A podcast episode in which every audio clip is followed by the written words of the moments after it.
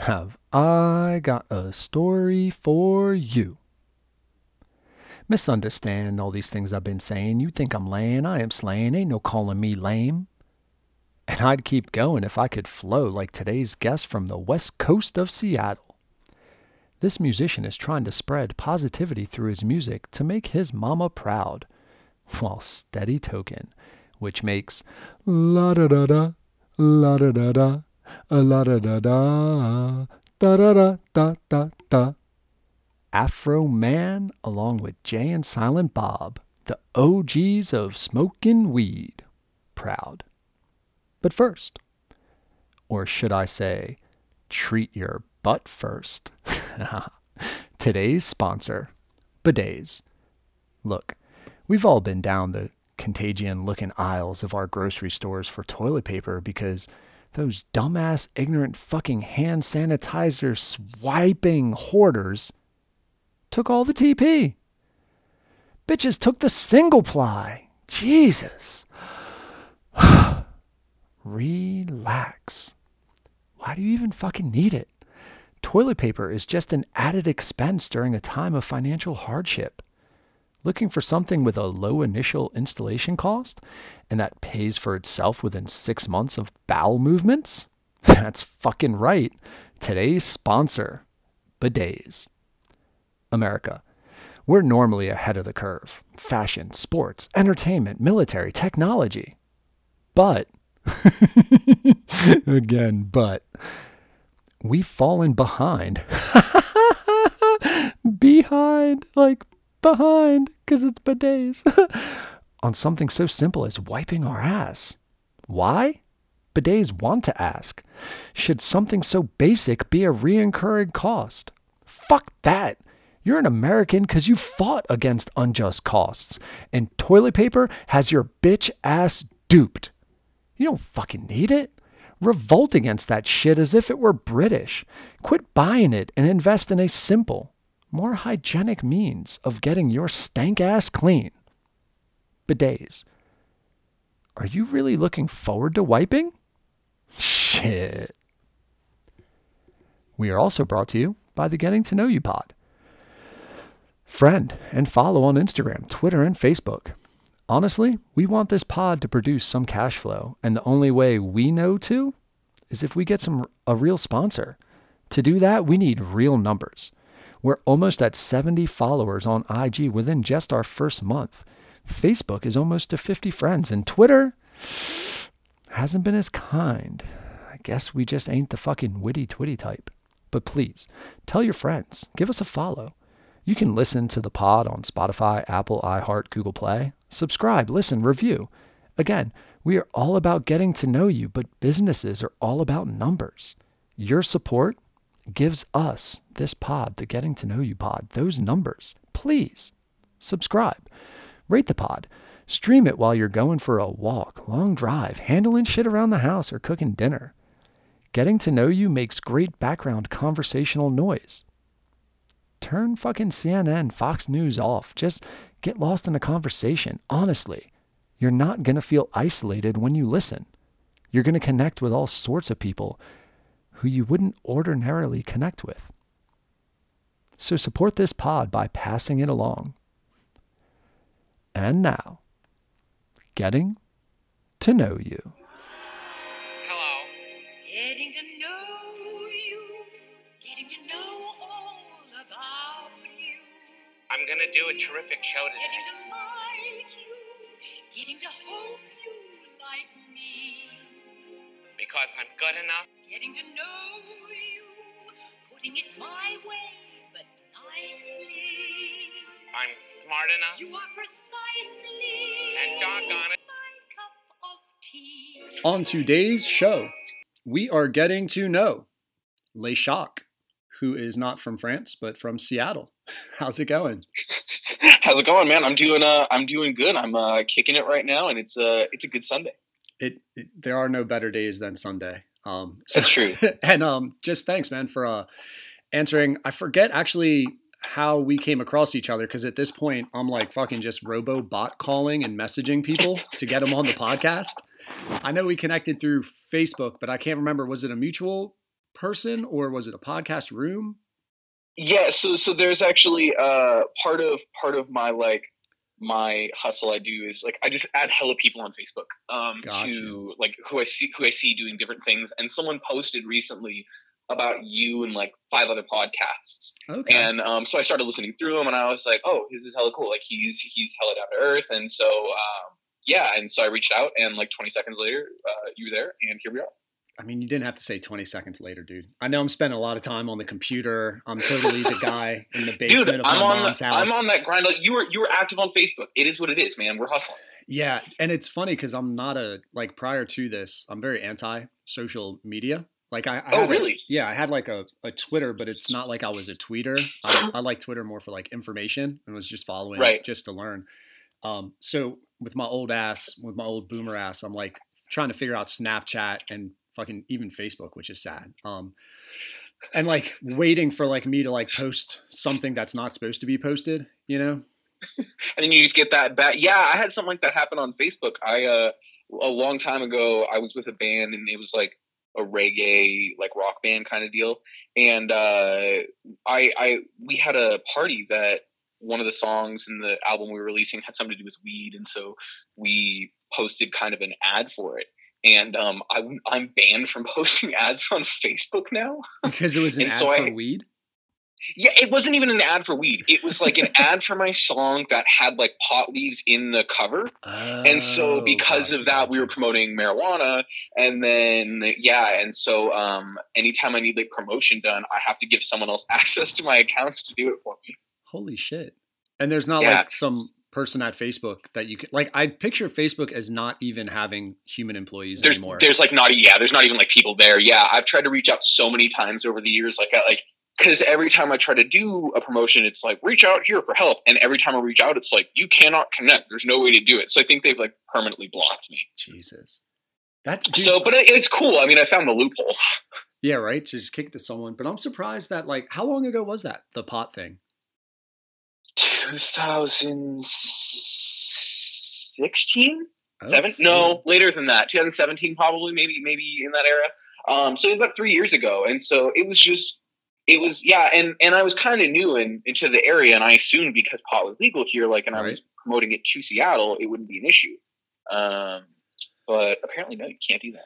No big no no Yeah, Facebook, the the the conversations, whoever's running that bitch, if it's not artificial intelligence already, but like the the conversations about like their liability and their um moralistic their their shit, I don't even know how to say it. Like their their right to not be a business but also be like moralistic really would amaze me. Because like to me i'm like facebook you're a fucking company. You sh- should be like all profits right? But then at the same time it's like do you have a responsibility at some point because you are so big and influential to think about like hey man i don't want pot on my to be advertised right. you know? It's right. I that's a it's a tough one because like i think that i you know i i, see things like okay like slightly off topic but similar example like i work at a pawn shop and sometimes i think, see things happening out on the street.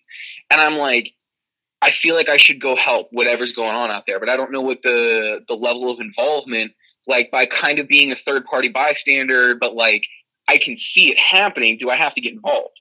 And I, I see some of that like you know in in kind of facebook and what they do is like you know if if someone posts something on there just because we give them the platform to do it does that mean that we're then responsible for the content that they post? Yeah right. You know and i think i think like the first line was drawn at like no nudity right? Like that was like you know the the very clear like well kids are going to be on this then we can't have that. But then once you draw that first line then it's like okay well you have to draw other lines too. If you're going to draw one then there has to be more than just one. Like you have to have yeah so it's tough. Yeah it's it they don't get the freedom of like the internet. Like nobody fucking is mad at the internet that all kinds of shit's out there right? But for some reason because Right. facebook is on the internet like that that's like nobody's like beating al gore's door down for inventing the internet and allowing child porn to be on there. Right, right, yeah, and and and that's like, you know, I, I think there's that's it's always tough to say whose whose responsibility is where, and and and yeah, just just what uh what level of accountability someone has just because something exists. yeah on almost on your platform i guess maybe it's like they know it even though they don't know it like there's no fucking way fa- i I'm amazed at the volume of shit that they can just process and figure out with as many accounts and people and as many things Facebook is into. It um the more I learn about them, the more I'm like, Jesus, Facebook and Amazon, like once they come together, the world's fucking over. Yeah. Like they're they're gonna be the new government.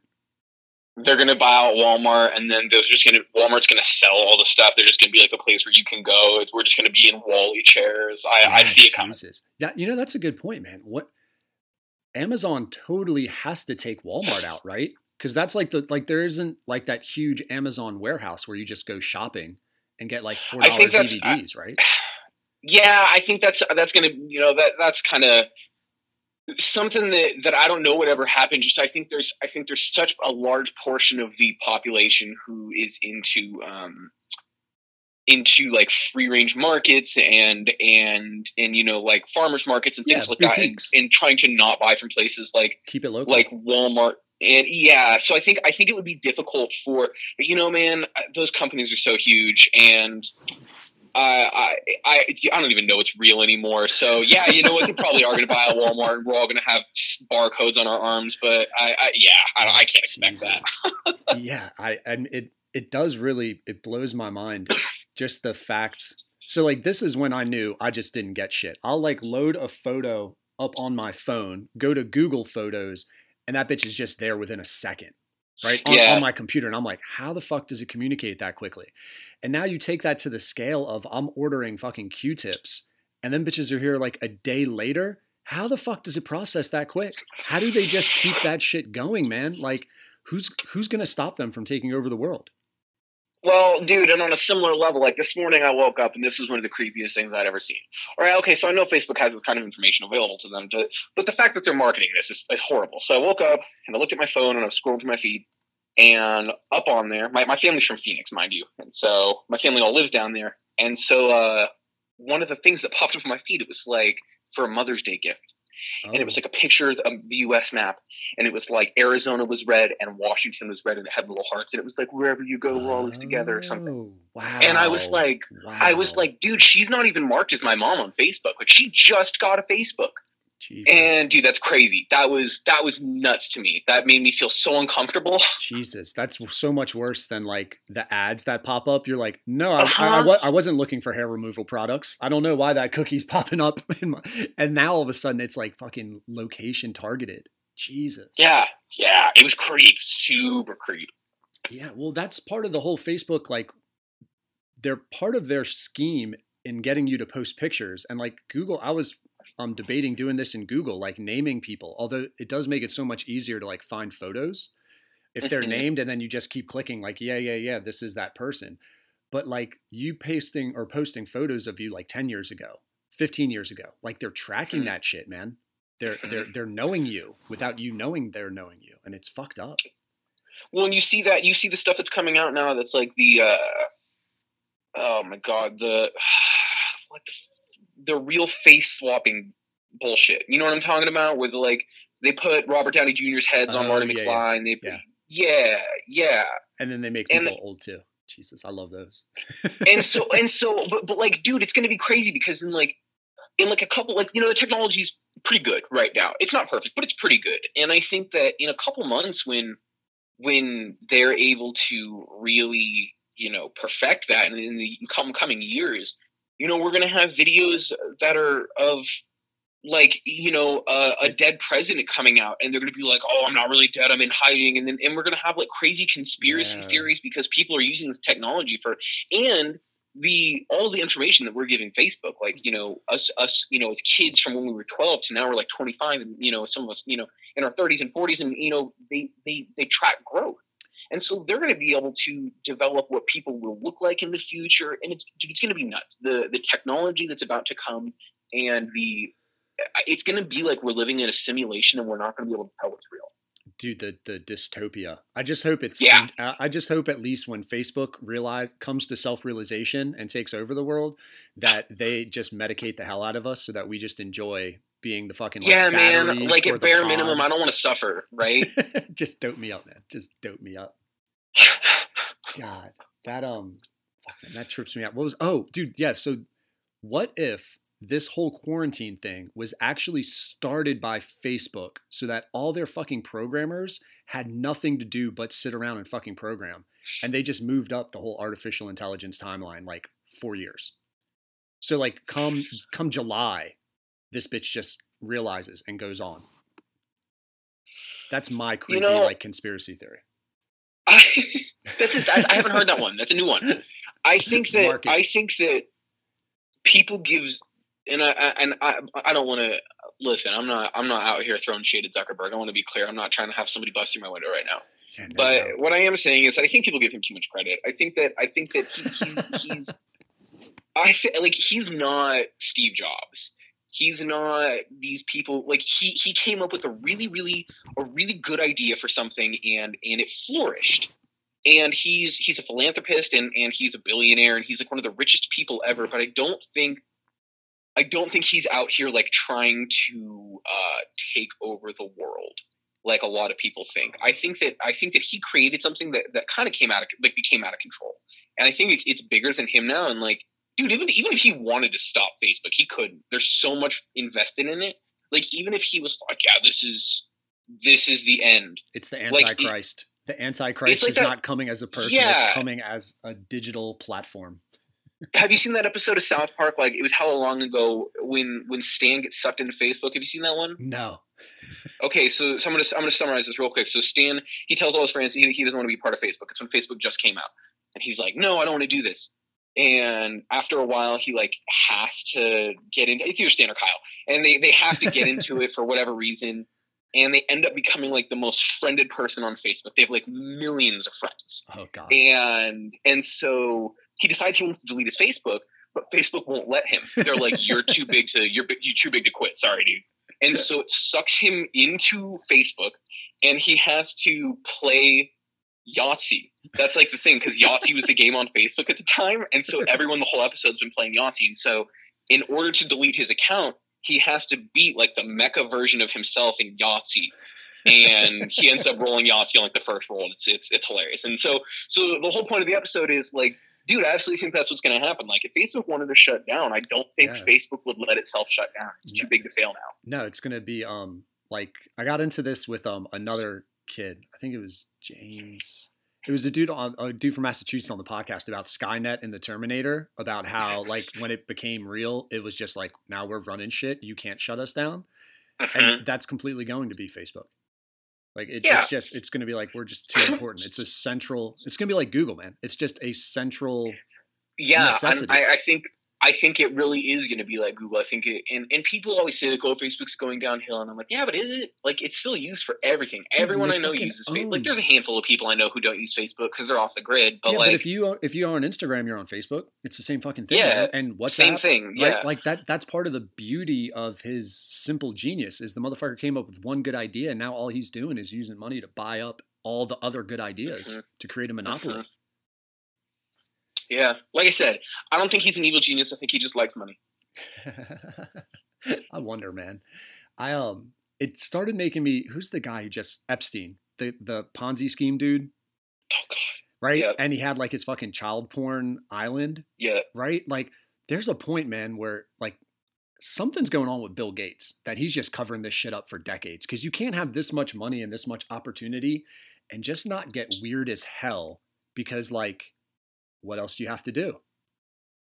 You're not, you're not like, you're almost not grinding anymore, man. So you have, it's like quarantine. You get all this extra time. You're like, Jesus, I really, I actually look good with a mustache in pajamas all day. Like, I'm just gonna fucking, I'm, I'm showing up for work like this on Monday, you know, and like, these dudes don't have a grind to occupy them and it's like they just get to go to these dark self-interest places in their souls and it's bleak Yeah, and I think you know, and and I think that's true. But I think that's true of everybody. And I'm gonna I'm gonna take a slight transition from that. Like, I, you know, in, to humans just in- being deprived or deprived yeah. I, I think. Well, I think that like I, everybody has that, no matter where you're at in life. And and somebody, you seen that new TV show, The Good Place, at all? I watch a lot of TV. Recently. i have not so the concept is just like that they're uh they're these people that are not supposed to be in heaven where they're at and it's it's a whole it's a whole concept about like what is heaven and what is hell kind of okay um and and uh, I, I, you know, it, everyone says that like you know, w- you know, we we live in in this existence to like you know to to live basically. You know, everyone says different things, but but it's it's so it's so strange that I find that no matter who I'm talking to and, and where they're at, no one ever is like really happy. You know, I've met I've met a lot of people from from a lot of different walks of life in in you know in different in different you know financial capacities and different you know uh, career paths, and no one I've ever met has like said they figured it out and they're they're they're so stoked about what they're doing. Like parts of everyone's life are great and parts of it are not. And and i think that like you know me being an artist i can speak to i have found a way to express the parts that are not great and the parts that are great and some people haven't and i think a lot of times people that that haven't figured that kind of stuff out they they they live in in like a a, a torturous state and they search for things that make meaning where they don't you know that's Right. where a lot of people turn to like drugs and and and things they shouldn't where uh yeah you know and i think i'm lucky to to be doing what i'm doing and to to be able to express myself like that because a lot of people can't and a lot of people feel that they should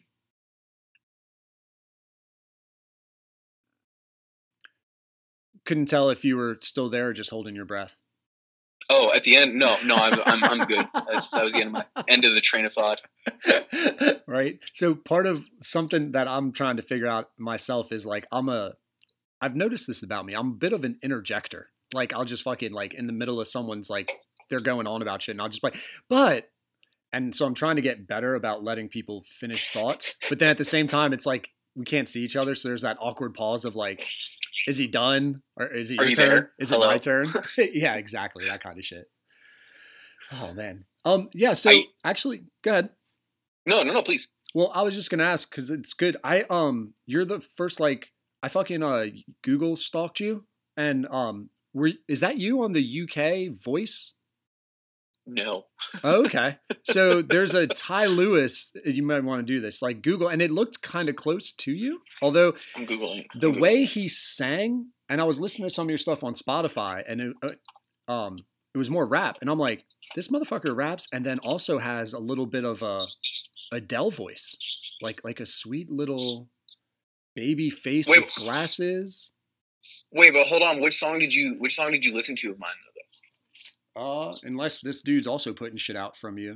The attitude, which was new, but then that 19, what was it? that came out like the other day yep Yeah, but then there was an album with like five songs. Is that it? New Bones, so new bones new bones came out uh earlier this year 2019. i'm listening i'm listening to this person right now Yeah, he's got the glasses, right? yeah he's got the glasses yeah Yeah. So that's what I'm picturing you as right now, man. That's who okay you are. no to me. that's That's absolutely 0% who me. you are to me. I'm well. It, something's gonna have to change, my friend. Either who you Um, are or my perception. yeah, yeah. Uh, I, if you Google Layshock, you'll find many pictures of me. Um, yeah, I I don't know. I uh, I do sing, and I do. If you listen to like Unsure is one of my most recent songs.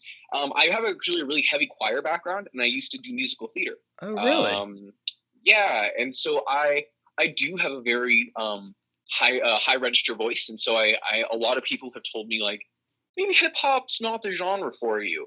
um, but And then you I I some- find myself I find myself you know I talk very quickly, and uh, Right. I I really like the just the the the grind and and and undertones and and God hip hop is just so earthy. I guess that's how I would describe it. It's just it's just such like it feels it feels like I can feel it in my chest while it's happening, you know, as opposed to a lot of other music where it's like, cool, I can I can rock along to this, but I don't like feel it. Um Huh. and so I kind of combined like musical theater and choir and hip hop. Um and so attitude was more of just like a straight up hip hop song, um, you know, a little a little more traditional I feel like than my other stuff. But a lot of my stuff has a lot of uh you know, choiry background kind of stuff and a lot of really cool harmonics and like higher voices and you know weird weird stuff like that and so yeah yeah it's that's a lot of my music so I, I do a lot of experimental stuff but i make it all in my studio at my house okay. Oh, so then you make the music as well, huh? What's that called? A producer? Yeah. Or am I? So I'm ignorant as hell to the whole process, dude. So anytime I fuck up or say the wrong words, I won't be offended good. when you correct me. No, you're good. Yeah, I produce my own music. I um I produce it all. I record my own vocals, and then I send it to a guy. His name is Ryan Smart. Hashtag um, Suburban. He's putting out great tracks all the time. Check him out. Um, but yeah, he's in a band called Dreadnought too. They live in Portland. Um, and so yeah, I send my final projects to him, and then he gives it the smart effect, I call it, and then sends it back, and it's usually like a thousand times better.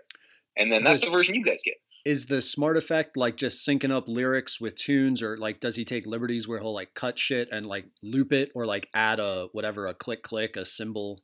I know that's yeah he does he it, does but- add some small instrumentation you know usually it's mostly the song i sent him and then he'll like he might cut out an instrument part he doesn't feel right and add one or he might like Okay. oh this kick isn't right so i'm gonna i'm gonna change out this kick for a new one and then he Got you. tightens all the sounds together balances them and gets it radio ready Okay. um So- yeah and so he's uh yeah he's been doing that for me for like a year and some change now he's a really good friend of mine and, and a and a, a great great artist um who makes a lot of his own music too so uh Do you play instruments as well, or are you just like I'm doing all this musical stuff like on the uh on the good old computer?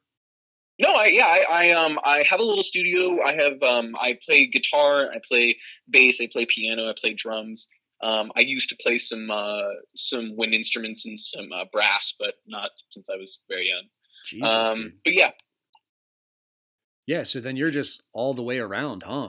Man, that's pretty Uh, awesome but- that you're like so now I'm picturing you as the guy in Mary Poppins, um, the Chim Chimney dude, like at the beginning of the park when he's just Yep, fucking yep. one man band and slaying it. Like no one in London can walk by him without getting sucked into his vortex.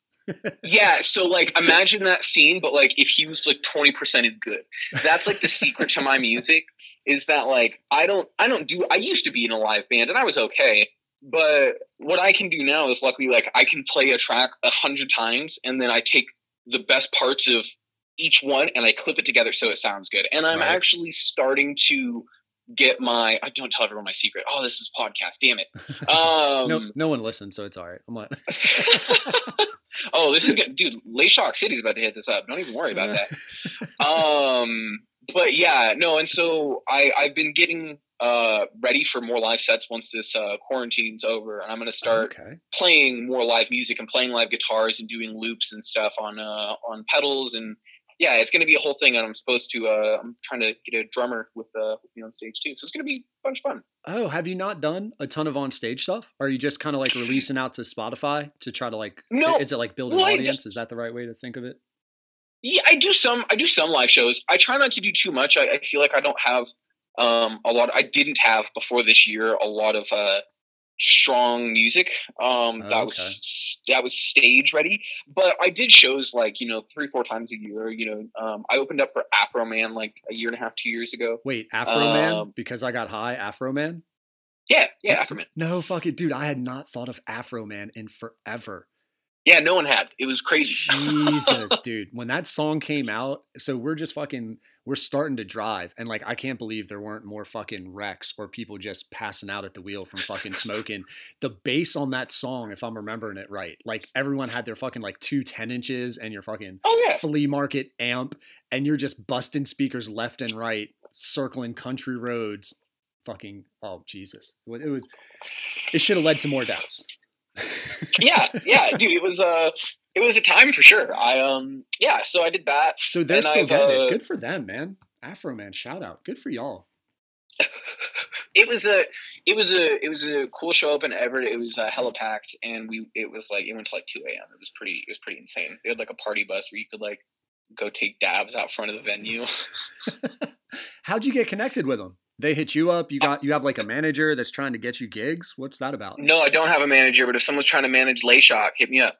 Um, no, uh, I had this guy. He's a friend of mine out here. He does he does music too. His name's Mike the Mayor, um, and he has a company called uh, Royal Family Empire Entertainment or Royal Family Entertainment. I'm so sorry, Mike. Don't hate me.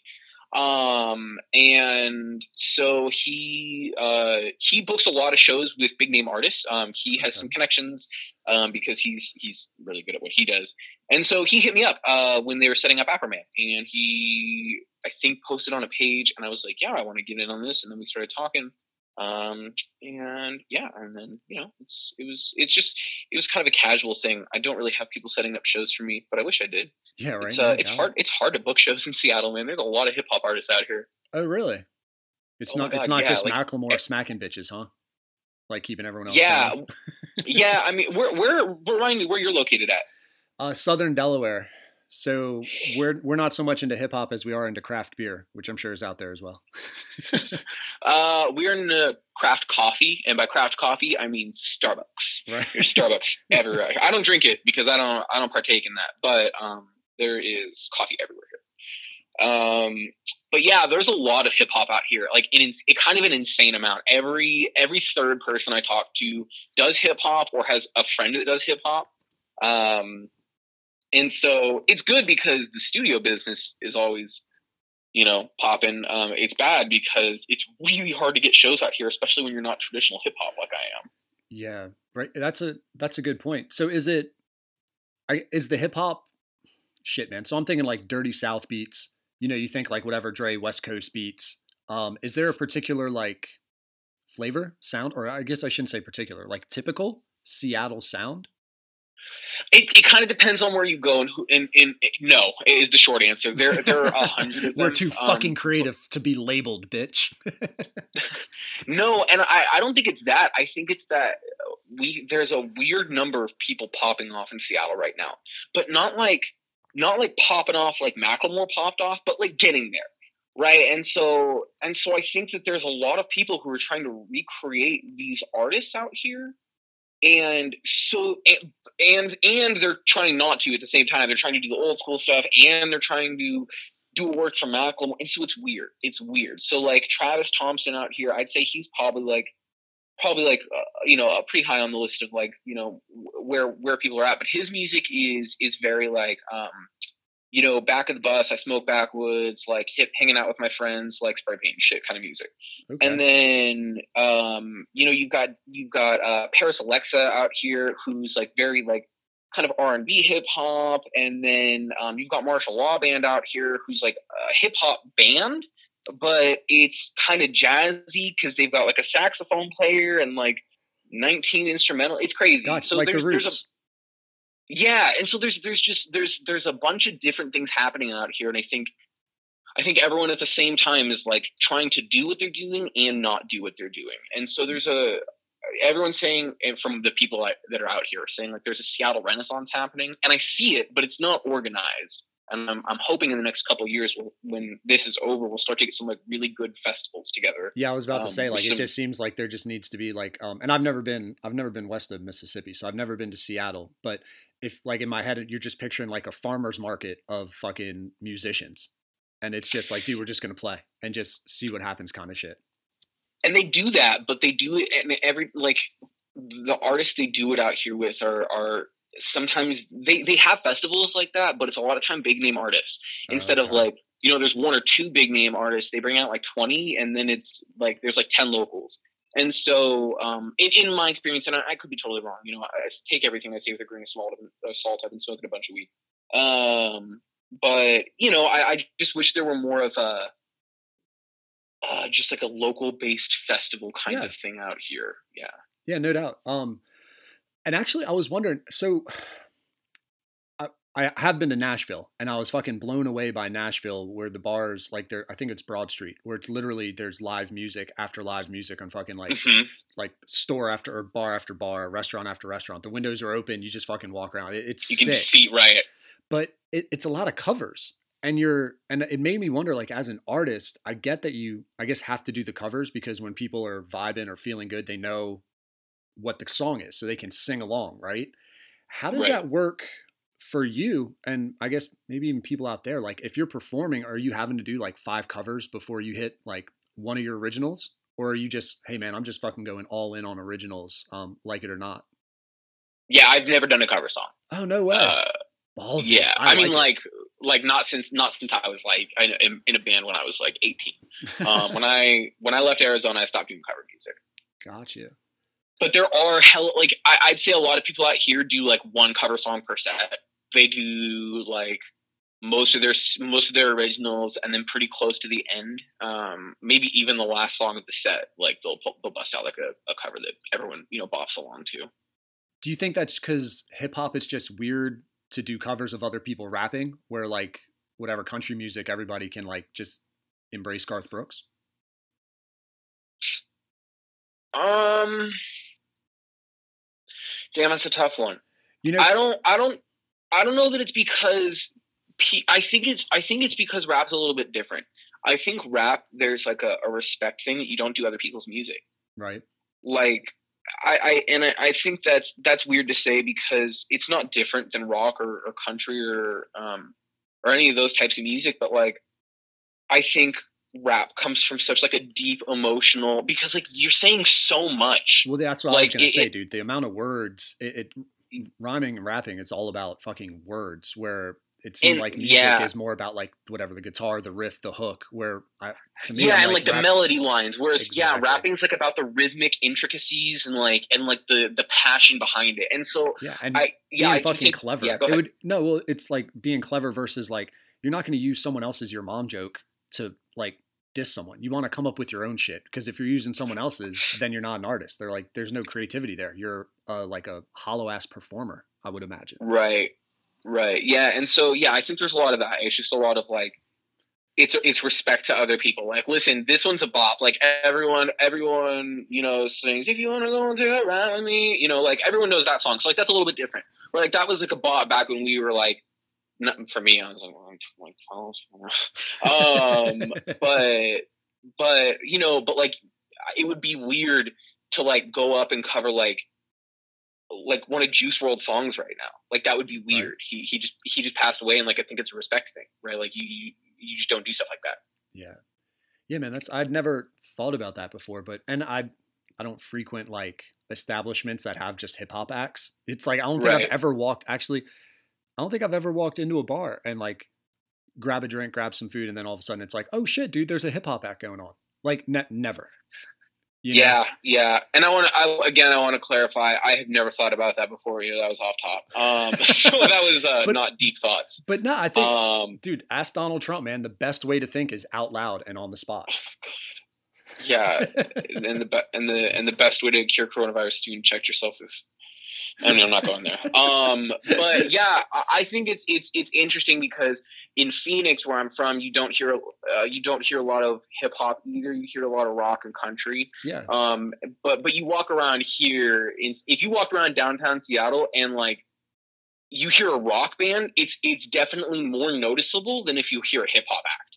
Like if you were walking around and you heard a rock band, you'd be like, "What the hell's going on over there?" Huh. But like if you heard a hip hop act, you'd be like, "Oh, someone's playing at Neumos." Gotcha. Yeah, Interesting. See, I wonder, and hip hop man has um, it's taken, and I don't know if hip hop itself. We we're talking about hip hop like it's a person, like we just went on about fucking Facebook being a real person too, Right. right? But like hip hop, uh, initially, man, I don't even know what Vanilla Ice. Who's the first like white dude that's like trying to be a hip hop guy? And I don't even think Vanilla Ice was accepted. Just use Eminem, right?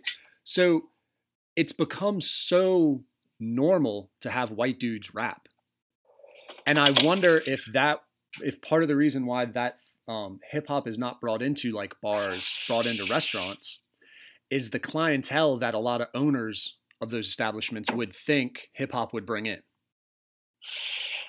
I, I yes, there is some of that, and there's some of that in Seattle too. Like there's some places out here that don't do hip hop. Um, they're just like we. I, I've there was a place recently that I was supposed to have a show at, and and by recently I mean like a year and a half ago. Um, but I was supposed to have a show at, and they like two months before the show, um, were like, yeah, we can't do hip hop anymore because there was there was something that happened here and it was a hip hop artist, and so because of that, we can't do hip hop anymore. Like it just brings in the wrong clientele, and so I, Right. I absolutely do think there is some of that, but I think it also has to do with like where you're at, lo- like locale wise, right? Like Yeah, in in Arizona, you're as close to the South as you can get without being in another country, and you're but you're like you're not west enough to be considered the West, really. And so it's a lot of like it's a lot of Spanish music. It's a lot of like classic country and classic rock out there. Um, and so I think out there it would just be weird to have hip hop because people would be like, "This isn't what we listen to." Gotcha. Yeah, that makes sense. I, but I, I feel like it's a little outdated thought process. To be honest with you, man, because I think everybody hip hops at some like in, in some way. Yeah. Like everybody's into just the head beat, you know, where you're like nodding your head along with the beat and like the word lyrical play. Like it's so much more accepted. It's it's it, I guess it is street, but it's not like gangster street anymore, or however you want to. It's not criminal. Where I think it used to be associated with like Jesus, hip hop equals criminals.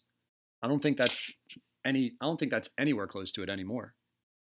Yeah, I think it's the artist. I think it's the artist too. Uh, there were less artists back then, and or not less artists, but there were hip hop was less prominent, and so you Right. know when when a lot of people think of what you know the beginning of hip hop was, it, which you know really it's true, but it isn't true. Is like you know NWA and Eminem and and you know and uh, Tupac and like that kind of era.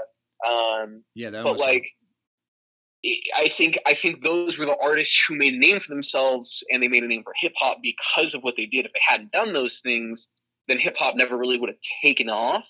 Um, and, and now I think those there are still artists who do that stuff. Like I I know artists out here who all of their music is about like yeah I carry my Glock and I shot a girl and then I kissed her cousin and then I shot her again. Like you know I I think there there still absolutely is that, but that music's just not listened. Like people don't people don't rock with that as heavy as they used to because there's no need for that anymore. Yeah, right. And yeah, that, that's man. See now, now again, just doing the whole think aloud thing. And I love the fact that I'm speaking about hip hop as a white guy from Southern Delaware, like I'm in the know, right? So I don't. yeah, and I don't think I am too. I think that's you know you you said earlier um, about I think you said like you- you know it's it's uh it's easier to be like a or like it's there's more white people in rap or something like that. Something Yeah. akin to. That's what you said. yeah, Um, and and someone said to me recently, you know, they're like, oh, it's easy to be a white person in rap, and I was like, you know, I don't really have a comment on that. Like, all I can say is like. I, I have I have not had an easy time, but I can't compare what I've had to anyone else's. And you're like, you're probably right. You're absolutely probably right. It is, but I just don't have a comparison to base it on. So all I can say is like, no, it's not super easy to do what I do, but it's not super easy for anyone to do what anyone does. Like everything is difficult in its own right, right. and got to be respectful of each other. I'm not trying to put anyone down, bro. I wonder if it's easier to be a white guy in the NBA or a white guy as a suc successful rapper. I think the NBA 100. percent yeah, The NBA 100. percent Jesus, I'm watch, like watching the Jordan. Have you been watching the uh, Jordan documentary? Did you catch that last Sunday? I, I haven't. I've been trying to stay off the TV and get music done. Oh, okay, good. Good for you being productive. Well, I'm fucking amazed at the amount of white dudes that Jordan just got to tear up night after night. Like like it was rare for him to be locked up with like an athletic black guy. And I think of the NBA now and I'm like I'm not, not that Jordan wouldn't have been good, but like dude, there's nothing but fucking elite athletes. Like Danny Ainge from BYU is, Mhm. isn't making the league. Steve Kerr's not D'ing John Paxson ain't D'ing anybody up today. And it, Yeah. so I don't know, but that that's kind of where I started thinking about with um not I don't what's the right word where you're trying to get into something culturally that you aren't associated with. Would it be like your culture or your race, your skin color isn't associated with? You know, it's a yeah, I think it would be I, shit, I think it would be difficult. But at the same time, like you grew up just listening to it and it is part of your culture. Like that's part Eh, of what no, appealed to rap with me. Really? I think that's the tougher part for me. No, I didn't. oh. Yeah, I wasn't allowed to listen to hip hop when I was young. I really wanted to, but it wasn't. It wasn't like a thing. My parents, my mom wasn't about it. Um, Wouldn't let you buy the CDs. What's that? Were you a CD baby or were you a cassette baby or were you a always was- al- al- I, always I was born in '96. I did CDs. All right, so yeah, she wouldn't let you get the CDs, huh? It, yeah, and I and and like I had, you know, I remember the first the first like rap song I really listened to, um, and like I'm ashamed of myself for this, and I'm not because it was a good song and like it was timeless for my time. But like, dude, Soulja Boy Tell 'Em that was the song from my childhood and i i'm embarrassed to say it but like it shaped uh my love for hip hop it was so catchy in the dance and everything and i think it it's what made me kind of want to do musical theater a little bit um but I, I remember when that song came out my mom i like listened to it for a couple weeks and my mom was like you're never listening to hip hop again this is the end of this Wait, um, was that the like, one? this song is obscene Yeah, was that the one where you Superman the hoe? Yeah, you Superman that hoe, and Oh, then Jesus, yeah, right? yeah. So yeah, you're saying Um, like, dude, fucking like third graders. I'm I'm a teacher, and I remember like third graders dancing that shit, and I'm thinking in my head like, isn't that about busting a nut? And then I was 11. right, and like like is- isn't that really Yeah. the underlying meaning that we're having all these girls are dancing, sweet innocent little children, to having a sheet stuck to their back because of semen? Hmm. Yeah. but wow, did your mom realize it was all that, or she just Yeah, oh, absolutely, Yeah? she did. And I remember there was a line at the end of the song, and I, I uh, it was, uh, "I'm jocking on your bitch ass, and if we get to fight, then I'm cocking on your bitch ass or something like that." And I remember she heard that, and she was like, "No, no!" And she like turned off the radio because I was singing along, and I was 11, and she was like, "Never again." yeah? and Um, and she- so of course I put it on my iPod or whatever I had at the time, my like Zune, and I played it every night. Um, but that was the only song I had because I didn't I didn't have no one none of my friends listened to rap. It just happened to be the song that came out. Gotcha. Um, and so then when I gra- when I when I when I got into high school, I started listening to like a little bit a little bit more like I had, like one or two artists, and then Twenty One Pilots came out, and I was like, oh, these dudes kind of rap, like they're cool. Um, and then when I got into college, I I uh, I just I really started to get into a bunch of different music styles, and I met some people who really turned me on to hip hop. But I've only really been heavy into it for the last like three four years, like almost as like a year longer than I've been doing what I've been doing. oh no way! Wow. Yeah. What um? What'd you go to college for? Were you like a music major, or, or were you like theater, musical theater Okay. major. Oh, Um, I was hoping you. yeah, I ended up leaving after my sophomore year. Uh, I was diagnosed with epilepsy, and so it didn't really work out with me being a musical theater major at the time. Oh, because why? I uh, I I kept having seizures in in class, and they couldn't uh, they couldn't. Part of it was like I couldn't get a degree without performing on stage, but I couldn't really perform on stage because I kept having seizures. Um, and so I, I I took like a medical sabbatical, but then I never went back. Okay. And now that's like under reps. Is that like a treatment medication thing, or it's just a hey, my this show could be my last show kind of a thing? Uh, no, I still do. Like, I still, I still have it. I still have seizures on occasion, but um, it, it's it's mostly, you know, mostly under wraps. I, I, uh, it's been it's been good for a while. Um, but I haven't. Lights don't really trigger it. It's more of a stress based kind of deal. Oh, Um, okay. Yeah, and so you know, shows don't really do it for me. Musical theater was just super stressful. It was just a very, very stressful environment for me, and I think it just didn't do very well. What made you stress about musical theater? Damn man it was tough it, just like uh remembering lines remembering choreography singing right remembering Oh. how they wanted you to sing Got you, got you. chemistry all that kind of stuff it's just it's a it's a lot to remember in a very short period of time Got you. Yeah, that makes sense. So, like when you're Yeah. performing, making your own shit, it's like you're just pleasing yourself. It's a creative outlet versus like I Yeah. gotta fucking figure out what this person wants, even if they can't articulate it to me, or I gotta guess if I'm vibing with this other co-star right. Huh. the last show i was in was a musical i didn't get to finish it it was a musical called You're in Urinetown, and Wait, it was you're in or you're in town? you're in like u-r-i-n-e you're in town Like piss. Yes, like Piss Town. Yeah, basically. and so basically, the premise of the show is that like the world, from what I understand it, the world has like run out of water. I can't remember. It was years ago. Oh, okay. Um, no, it's gonna. and so you have to pay to use the restroom. oh wow. And so like the rich people have no problem doing it. Like the poor people, like they can't basically they can't go to the bathroom. Um, and if you like go on the street, like they'll t- they'll kill you basically. and so the I was the I was the officer in that show who was like arresting people and and killing them and and Through doing all musical that. theater though, like because I'm picturing like cabarets, Broadway, like the the over the top dramatics and shit like that. I mean, yeah, there's some of that, but like, uh, have you ever seen a show on Broadway? Uh, yes, Les Mis. Okay, so Les Mis is a little, a little, usually a little dramatic. Um, and in Town was too because it's it's satirical, you know. But but you know, some some of them aren't, and you know, some of the shows on Broadway are like very not over the top and very down to earth, and like, damn, dude, acting's all over the place. And that's I think that was the hardest part for me was like I thought I had it figured out in high school because I did all like the same like six roles in a row, and I was like, oh, this is easy, and then I became like an officer who had to kill people for pissing on the street.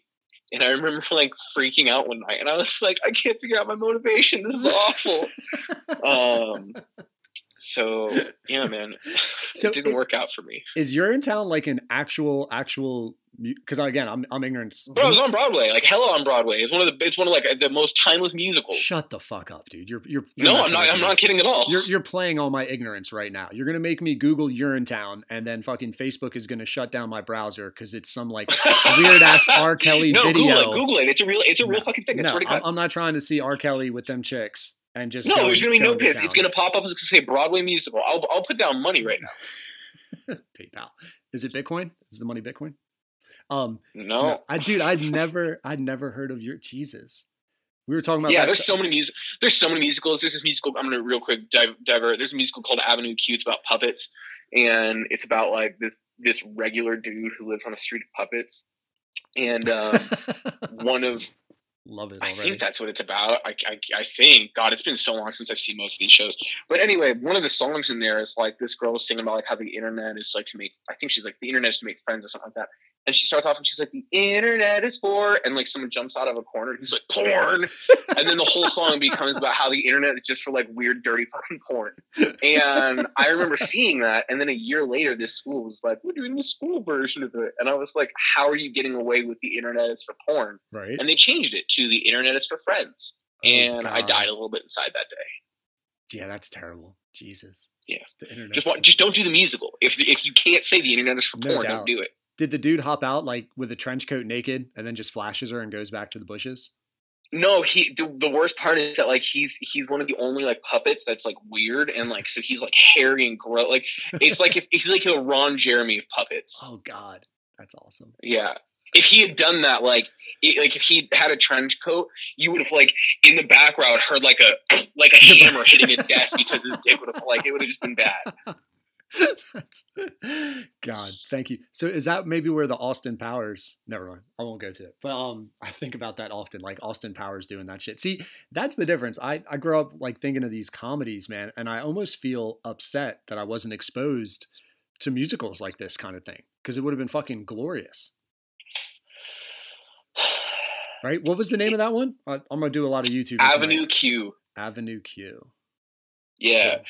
You know, I, I think it, be, seeing musicals was one thing. I think I think seeing musicals, but I think being in them was a totally different thing. And it just, dude, it's uh, like it's so much drama, and and I, I'm not gonna say I didn't create my own fair amount of drama, um, but like I think that was like, dude, it was just too much for me. And even when I got to college, like not in in shows, like just like living with the people that I did theater with, like dude, oh my god, it's one of the most dramatic people in the world. But they have to be because that's how they get their emotions out and they can like do what they do on stage. But yeah, it was too much. I can't do that. Not about that drama life. So hip hop's pretty drama free, huh? Or is that just why you do? No, it's so much worse. is it really? yeah, well, I, not so much worse, but I think it's it's like the it's like I'd say thirty percent less drama, ninety percent more grown men. You're gonna have to elaborate on that for me. Thirty percent. like, dude, I just like I've never seen so many petty ass grown men like, "What the fuck you say about me?" And he's like, "I called you a bitch." And he's like, "Say it again." He's like, "You a bitch." He's like, "Bet you won't say it a third time." And I'm like, "What are you guys doing? Like, you gonna fight, or are you guys just gonna keep calling each other bitches?" And so I think we're like up to 14. I can't say it anymore for the next five minutes. Yeah. Um, there it is. but but yeah, I think there's there's a lot of like just petty, petty, petty, petty out here. There's no reason for it. More Dude, about. if you're if well, no, I was gonna Go say, ahead. is it seem to center around like the disrespect, or is it tor- towards one another? yeah, I think it's partially that. I think people are trying to start beef and people are trying to be like Eminem back in the day when he was, you know, diss tracking everybody and like he kind of still is. Um Yeah, he just But fucking I think- laid out Machine Gun Kelly, right? That shit was hilarious. Yeah. Yeah. I mean that was like it was like stomping on a snail. Like good job eminem. You did it. No one was really concerned that you couldn't but you did. Yeah, um He just i mean it was good. Like his music's good. Again i have nothing against him but it was i like some of this stuff just feels unnecessary. Like if you didn't respond to him, then he just looks like an idiot. Oh, yeah. So then Right, you, like- you, don't have that. So then you're not a you're not an offendable person, huh? Are you kind of No, unoff- are you? I mean, I am. Listen, dude, people piss me off. I work at a pawn shop. I get pissed off on a regular basis. Um, but I like. I just don't. I don't. There's unless you're stealing money from me, bro. No, like I don't care. Like I don't care what you say to me. Like people start things out here, but no one really does anything. And like, I feel much safer out here than I did in Arizona. Like everyone has guns in Arizona. People talk about having guns here. I've yet to see very many, but uh, everyone in guns here in Arizona carries them on their hip. It's a little, little more concerning to be angry with people out there. right? Um, yeah, Jesus. but yeah, man. I don't, I just don't, I don't get it. I try to, I try to be about the positivity thing as much as I can. People are just all about being snakes. Gotcha. Huh. How'd you wind up, or what? What was in the? What helped? Jesus, you'd think I could ask decent questions, and I'm not even smoking. Fuck me. Um, Now you bueno. what um, what led you to Seattle? Weed. Let me hit this fish. Um, Can you go to Cali for that? what though? led me? Oh, What was that? I, I said, what led you to Seattle? And you go, weed. and I was Yeah, like, no, can it's you have gone to Cali for true. that? That's what I was wondering. Um, no, uh, there was uh, this school. That was the only reason I came out here. I went to school for Oh, Cornish College of the Arts. Yeah, yeah. Um, and it was cool. It, it, it was a cool place. I, ha- I met a lot of friends. Um, I was in an a cappella group for two years that I started and ran. Um, but uh, yeah, I mean, it's it's cool. I, I love my girlfriend. We live out here together. We have a dog and two cats.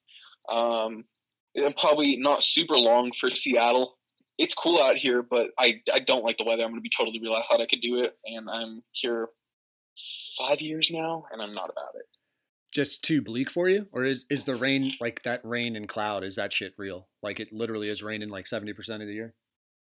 Uh, I would say seventy percent of the year it rains a lot. Um, I'm I don't remember seventy percent of my day, so um, but it rains it rains a lot here. I think my problem is that my dog's allergic to everything wet and everything that's uh, a plant, and so what? What kind of not- dog do you have, dude?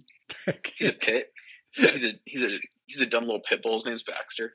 Baxter. Um, Allergic but to he- wet. Wow. He, yeah, we took him to the vet and we had to get an allergy test because he wasn't like doing well for a while. And the doctor came out and he was like, "Oh well, I know why he's not doing well." And we were like, "Oh great, what's he allergic to?" And he was like, "Everything, everything in existence, um, fuck. minus you and the cats, luckily, but everything else he's allergic to." And so we, yeah, he like every time he goes outside when he comes in, like we have to wipe his paws, whether it's like wet or not. Um, Oh, no and fucking way. Yeah, we had to give him shots for like three months to help him get over his allergies, but it didn't really help. Jesus. um. So, so it would be better to not live in a wet environment for us. Like just as a family, it would it'd be Gotcha. a, a better situation. So you're going back to Arizona to um, create the hip hop scene down there? I might, I might. I've talked about it. I've thought about it. Uh, I got family down there, and I got a lot of support down there. Um, my only problem with Arizona is that it's too, too hot. like I remember that. I remember that was why I left. It was too hot for me, and so I can't imagine it's gotten any less hotter there. Um, so yeah, I'm not sure. I, I'm thinking like a maybe a nice middle ground. Like I know some parts of California can be pretty nice, and I have a buddy who lives out there. We're pretty tight. Um, but like Colorado, man. I'm telling you, I, it, Colorado would be the spot that I like. Would be my. I went to. Colorado once, and it smelled like cow shit. Did it really? Yeah, I went to what was it? Uh UNC. I went to go visit their college in Gr- Gr- Bur- Burrito, Greer, Green- Gr- Greensboro? Yeah, Dude, that's North Carolina. no, no. It was I went to UNC Colorado, and I remember everyone was like, "It just so you know, when you get here, it smells like cow shit." And I was like, "Oh, well, whatever, I can deal with that." And then I uh, I rolled up, and I was like, "Oh no, this is This is this is tragic." bullshit. I call bullshit. It's not cow shit. Bullshit. Yeah, yeah. So, um, yeah, I, I have one memory of Colorado. It's not grand. Gotcha. Huh. I'm not saying anything bad about Colorado. Just I have one memory of it. Not fun. Yeah, and you've ruined my dream. Jesus. I thought you were a positive person, man. You fucking dream crusher. Fuck. I didn't say it's not like that for you. Hey, maybe I got a tainted nose, man. Positivity. That's a good Look point. for the positive. That's that's a very good point because we all stink in our own way, right? So maybe I've stunk my whole life like shit, and I'm actually just used to it. Dude, maybe it was maybe it was Cinnabon. Maybe there's a ton of Cinnabons out there, and I just really don't like Cinnabon. You never know. so true, man. Um, one thing I was wondering, Le Shock. Um, how how does that name come to be? So it's Le Shock. It's uh, it's not like Le Shock. Um, was trying to be it's super like- dramatic it's with just Le Shock. Yeah, it's like yeah, just straight through. Um, it's my mom's maiden name. Um, and her Oh. her side of the family. And so, long story short, she has my dad's name, and uh, she kept it so I wouldn't be the only one in my family with my dad's name.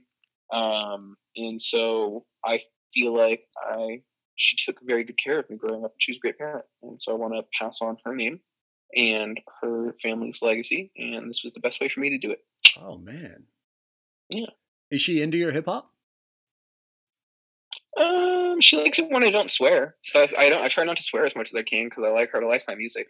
Um, but uh, yeah, she does. She called me the other day, and and she was- she was uh, very ecstatic about uh, one of my songs called "Unsure," the one I was telling you about. Um, it's doing it's doing all right on Spotify. It's picking up a little bit. Um, but uh, yeah, she she likes it when I'm positive, and I, that's just like a big part of my family. Like I have three brothers, and I've got two nieces and a nephew, and you know, uh, uh, it's just a very very big family motto to be positive. Okay. Does it? So the lay shocks are optimistic people by blood, or had they like gone through something where they had to just rely on this positivity? Um, I think I think it. You know, we had, we had a tough childhood growing up. Um, uh, you know, not not getting too far into it. You know, it, my mom was a teacher, and, and and she supported us. You know, by herself with four boys. Oh wow. Um, and so that was that was I think tough growing up, and and so a lot of what we had was like, you know, my mom my mom just being positive and and keeping us going with with little things and always trying to make it better. And so I didn't see that as a kid. I think I think it's as a kid it's hard to see that. You see what's in front of you, and you see what other people have and what you don't. And so I now try to lean towards positivity more than I do anything else, just because I feel like it's so easy to see the negative and be like, damn, this sucks, man. This is a crappy situation. But it's better for you and it's it's it's more difficult, but it makes you a better person to say, well, this sucks, but what's good about it? What can I take out of this that's not terrible? And and so, you know, my mom tried to teach that to me a lot, and so did my brothers, but it it didn't sink in until I really moved out and was kind of on my own.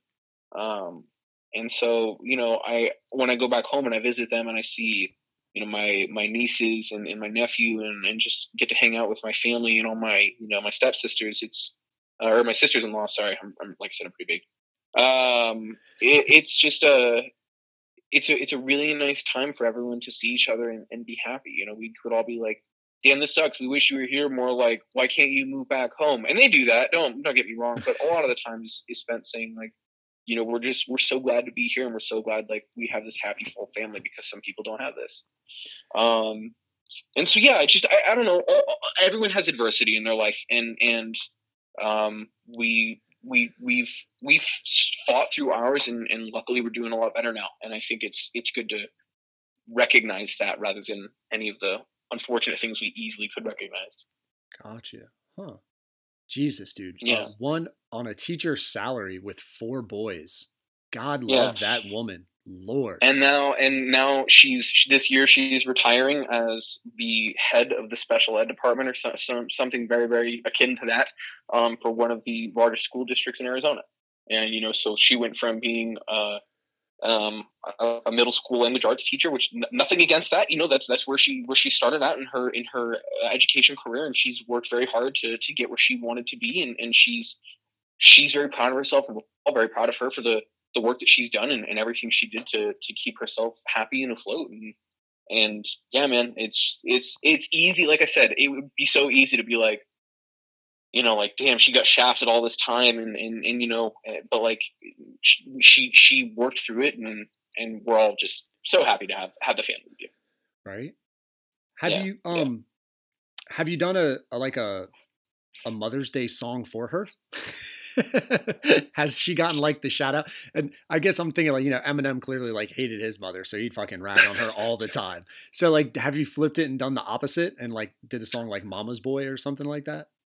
Not not yet. Um, and I, you know, I think there's, it, it's tough to, uh, it's tough to do things like that in my position. And not not that I don't love my mom, and not that I wouldn't listen, man. If I had the money to buy her a house right now, and it would leave me, it would leave me with a hundred bucks for the rest of the year, I would do that shit instantly because I would do anything for her.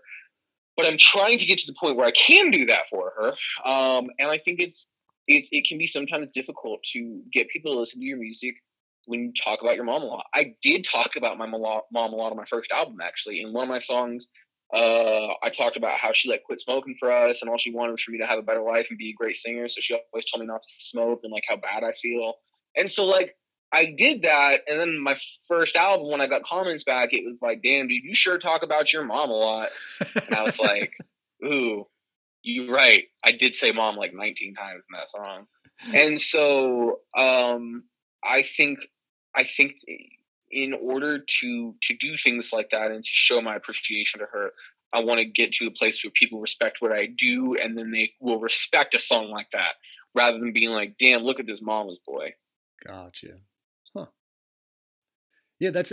That man, that's um, Jesus. I, that's something I hadn't thought of either. The whole, I, and I'm again assuming like back in the day, man, you put an album out and then you're hoping like a critic or two kind of gives you feedback. Maybe people in your circle will like tell you what it's about. But with social media now, man, you're trying to be creative. You're trying to put shit out there, and like, mm-hmm. it's everyone has access to just let you know what they fucking think about you. And by the way, they haven't even listened to the whole album. They listened to like half of one song, and they already just wanted to hit mm-hmm. you with some negativity. How does that? It, I guess what effect is that having on like your creative process when you're trying to put shit out? I wish my girlfriend was here to speak on this. It's tough. I have a lot of I have a lot of breakdowns, man. And like that's that's the I think the real part about being like any kind of artist is like you have to you have to limit how much you let people influence what you do, but if you want to be successful, yeah, you need an audience, right? You need a things, market. Yeah, you got to make things for people. Yeah. Um I how do I let that affect me? I, I think that a lot of times I initially create something that I think is really, really good and, and, has a lot of value. And then I will often look back at it and say, does this have the value that I thought it did when re examined under a different scope? Right. Oh. And and so a lot of times like I listen to songs that I've I've been working on for like five, six, seven months before like I get it to another person other than my girlfriend because um, she unfortunately has been working on all this in every stage of it. uh, but yeah, and so like before before even Ryan Smart in uh, in Portland hears it, um, like I've worked on this stuff for like months, and like there's a song right now I'm working on that like dude I have this intro that is out of control and I'm stoked on it and but like dude I can't get past the first verse like I've got a first verse and nothing else and I'm like freaking out because I want this to be one of my better songs. But like, dude, I have no idea what the hell I'm doing. And I and I showed it to a couple people, and they were like, "Oh, this is really good, but you should get rid of this." And that immediately shut down my creative process on the song again Oh. because I was like, "Damn!" I was starting to get work on it, and I was hoping like somebody would help me, and they told me to remove something, and, and that was my favorite part about it. That's kind of interesting, dude. Yeah, I I can't imagine, and I'm probably this way too. Like somebody gives you somebody's looking for your opinion, and instead of going like the hey this shit was tight, it's it most opinions tend to go with the you know what I would do is, and that's a that is dude that's a buzzkill, man. And I think I think it's hard too because like when you ask somebody for their opinion, you want them to be honest, but you also want Right. them to say, "Man, this is fire." Yeah, yeah, yeah, yeah, for sure. Just to keep it going because there's so much self doubt in in any creative process. Yeah, yeah, yeah. And I think like, you know, I work with this guy Jesse who who does all of my artwork for me. Um and recently he asked me like what I thought of something, and I was like, I want to give you critique, but I also want to let you like give me what you think is the final product before I give you critique because I don't want to stifle your process. See, there's a great point right there. You're you're going against your own advice, man. You're letting Right. people hear your shit like whatever, a minute and a half in or something like that, and like gotta have the whole product before it, huh? That's a good Yeah, that's a great great piece of advice. yeah, it's tough. We used to do this thing in theater when when when we wanted to give people advice. We'd say like, "Hey," and I wish everyone did this because it was it was amazing. We'd say like, "Hey, I have a comment about this. Would you like to hear it?" And then it, it was whether it was positive or negative. And so like you got to decide like, okay, am I comfortable enough with my vocals that if someone gave me a negative comment, like would I would I not want to hear it? Yeah, I don't want to hear negative comments. You say like, okay, no, thank you, I don't want to hear that. Gotcha. And so like it was a way to tell people like, hey, you you might want to reconsider this, but like I'm not going to delve into it if you don't want to hear it. Wouldn't that be a great filter for the comments? Like, dude, fucking Instagram, Facebook, since you're listening anyway, Zuckerberg, get up on that shit, okay, man? Like, if you could just com- like filter comment like, um, I don't want to hear anything negative about vocals today, only positive things about the bass line and nothing about the hook. Go. And then like it just filters Yeah. and now you get to get feedback on like specific parts without having to scroll through off topic shit. And I think sometimes artists want that. Like they, and, and it's hard to it's hard to tell people like, hey, I I would like you to comment on my vocals, but I don't want to hear anything about the instrumentals. Right? And people are like, and then they hear the instrumental, they're like, oh, this is garbage, and they're like, oh, can I just tell you one quick thing? And you're like, no, dude, I, I was very clear about it. So yeah, um, so Bitch, what does, don't you get about no? so so how how does outside influence affect my creative process? It's awful, dude. But it's also the only thing that keeps me going because if I didn't have anyone telling me how I was doing or what I was doing, like I wouldn't I wouldn't want to keep doing it. And I'm not saying that I don't do music for myself, but like I think a lot of people, I think I, um everyone has common experience with everyone else, and so when people relate to my music and they're like, "Wow, this is this is something really I can I can I can relate to, I can understand," or like, "Ooh, this song makes me feel happy," or something like that. Like even the small stuff like that, it, it gives me reassurance that I'm not the only one going through the things I'm going through. right? Man, Yeah. yeah, that's uh, that's tough because I, I think a lot of people when they're like, "Yeah, man, I make music for me," it's like, okay, well then why the fuck do you publish it? if it's for you, it would just be in your there? house, right? So obviously, like, it's okay to say, like, dude, I want to make music that hopefully people people should enjoy, that people can nod their head, that people can fucking have a good time to, that people can just like get high and chill with, right? Like you're making it. It's almost like cooking. You don't cook typically great meals just for yourself. If you fucking live by yourself, Right. you're probably eating a ton of takeout, right? But when you have people right. to enjoy meals with, that's why when families get together, you eat so many meals together because you want to enjoy this common thing. You all want to experience in it the same way. And I think there's nothing wrong with being like, dude, I just want to make shit that people enjoy. That's, I think it should be. I think that's part of the creative process, right? Or part of the reason why Yeah. people want to be creative is to have it be enjoyed.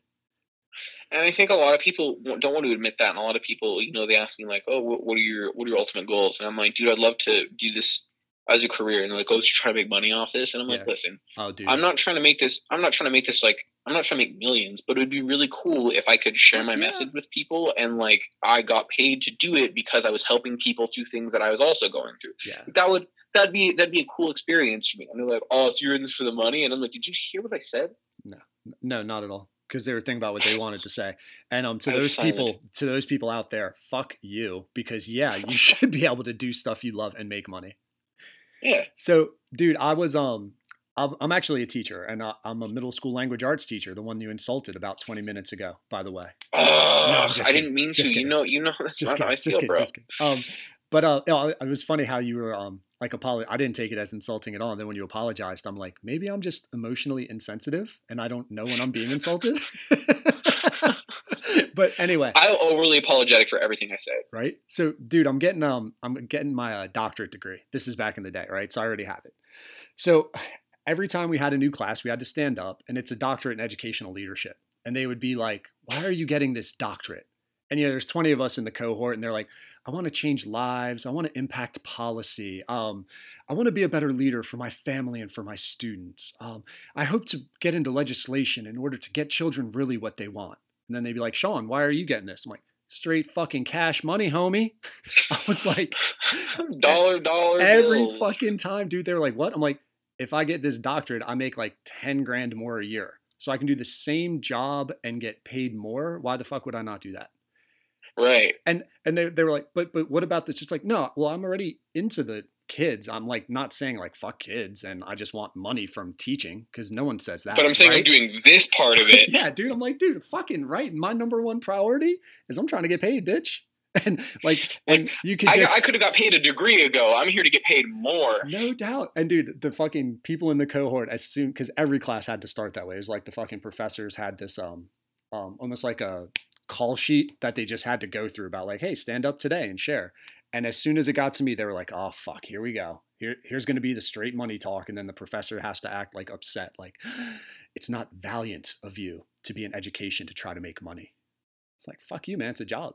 Get paid." Yeah. Sorry, that was a rant man. on my part. But I don't think there's anything wrong with people trying to maximize making money, especially if it's on their creative stuff more so than like a factory worker who's getting paid for like monotonous labor. Like, what's wrong with those people being like, I'm I do factory work so that I can get paid? All right, well, shit, I I create things so I can get paid.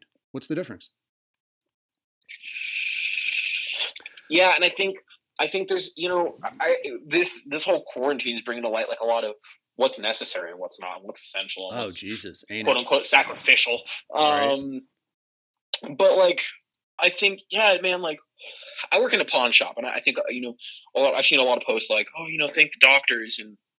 You know, thank thank the grocery store workers, and, and we absolutely should. They're doing amazing things, and they're, they're working in the face of all Don't this. And like, don't say some shit you're gonna have to apologize for, man. No, I'm just No, no, no. But- but there are so many people working right now, and I Yeah. like there are places there are places that should be closed that aren't. Like I, I'm in Seattle, and I've seen like you know clothing stores and, and little massage parlors and stuff still open. And it's like, dude, what are you guys doing?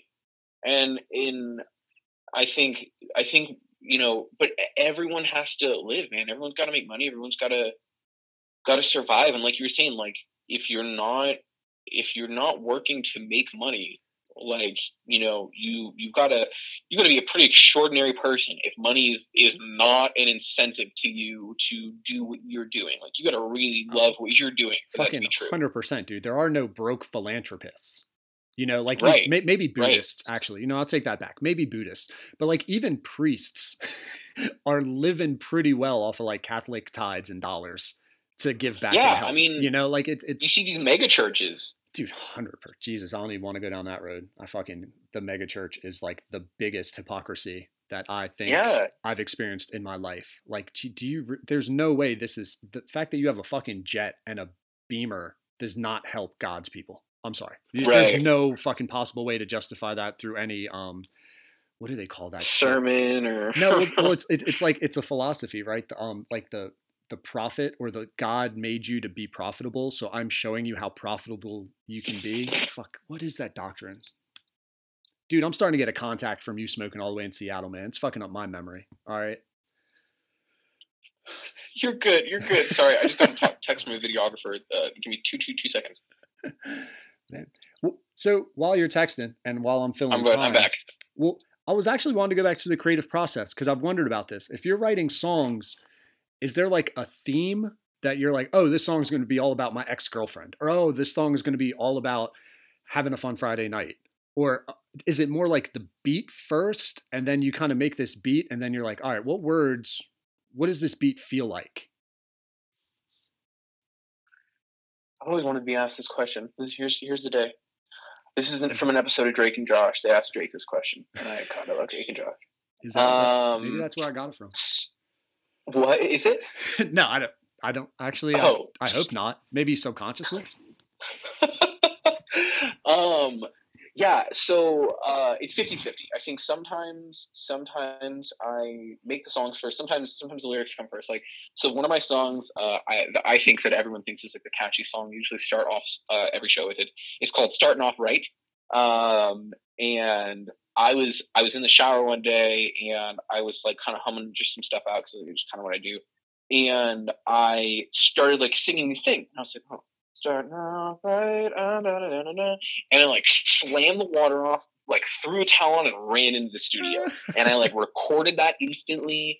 and I like knew what I was doing. And two days later, I had a song that was finished. It was crazy. God. I like never worked that fast before. right? Um, but there are some songs where like I, I don't have anything planned out. I'm like, okay, I need to make a new song, and so I put a preset on my program, and I start like playing around on my piano, and I'm like, ah, that doesn't sound good, and I like pick up a drum set and I start playing around, and then eventually I find something I like and I start running with it. Um, and so you know, every song starts a little bit differently. Um, I'd say vocals usually come last. I usually make the song first, and and then vocals come.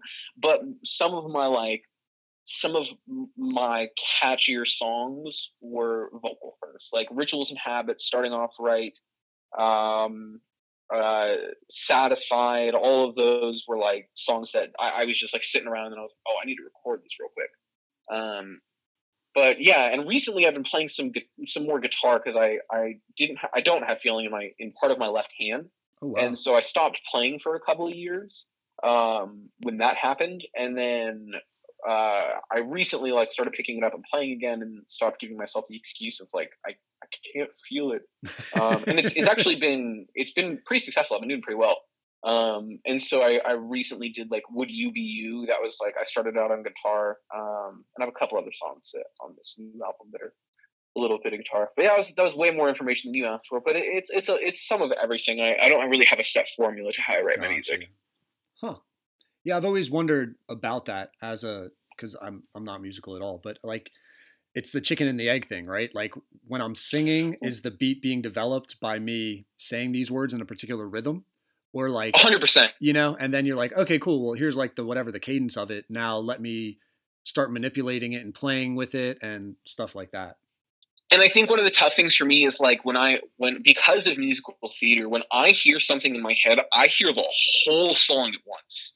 Like when I hear Huh. when I heard starting off right, it, I didn't just hear the melody. Like as soon as I started singing it, I heard everything, and I was like, "Oh, damn it!"